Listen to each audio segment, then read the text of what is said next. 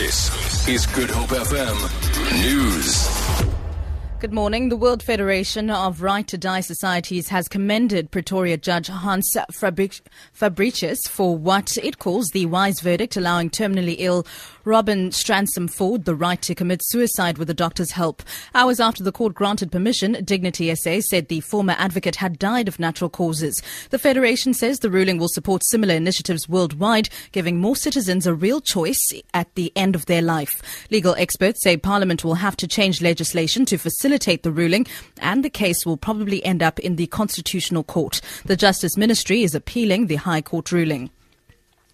The FW de Klerk Foundation says there's nothing to commemorate on Workers' Day today. Foundation Executive Director Dave Steward says uh, fractious trade unions have caused considerable damage to the economy. Megan Flemett reports. Steward says South Africa has one of the highest strike rates in the world and they are amongst the most violent. He says between 2006 and 2011, an average of 507 working days were lost due to various strikes. Steward says the platinum strike in the first half of last year cost 23 billion rand.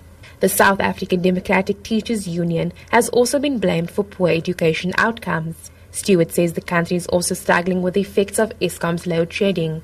He says rigid labor laws and high minimum wages set by unions cause the unemployed to be locked out of jobs. I am Megan Flemett in Cape Town. Cape Town police have recovered abalone and illegal drugs worth nearly 1.4 million rand during various raids in the city. The city's Metro Police says it teamed up with the police service for an operation on a number of premises. In Mfuleni, they arrested a man and a woman after recovering over 2,000 abalone. In Brooklyn, officials arrested a suspect after finding tik and cocaine.